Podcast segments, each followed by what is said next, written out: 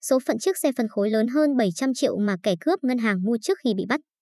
Sau hơn một ngày nhận tin về việc phòng giao dịch ngân hàng Vietcombank trên đường Đình Vũ, phường Đông Hải 2, quận Hải An, thành phố Hải Phòng, bị nam thanh niên bịt mặt xông vào cướp tài sản, lực lượng công an đã nhanh chóng bắt được kẻ gây án là Nguyễn Văn Nam, 24 tuổi, trú tại xã Nghĩa Lộ, Cát Hải, Hải Phòng.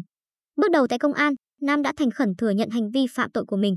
Đối với chiếc xe mô tô Kawasaki Ninja ZX10R 2021 trị giá hơn 700 triệu mà thanh niên 24 tuổi dùng tiền cướp ngân hàng để mua thì cơ quan điều tra sẽ thu hồi để trả lại tiền cho ngân hàng. Trường hợp có tranh chấp về tài sản giữa đối tượng và bên bán thì sau này khi xét xử, tòa án sẽ tách ra một vụ kiện dân sự khác để giải quyết theo quy định của pháp luật. Tại công an, Nguyễn Văn Nam khai làm nghề xăm hình nghệ thuật, di chuyển ở nhiều tỉnh thành khu vực phía Bắc. Tập trung chủ yếu Quảng Ninh và Vĩnh Phúc nhưng thời gian gần đây không có việc làm và tiền chi tiêu nên nảy sinh ý định mua súng và một số công cụ khác để cướp tiền ngân hàng.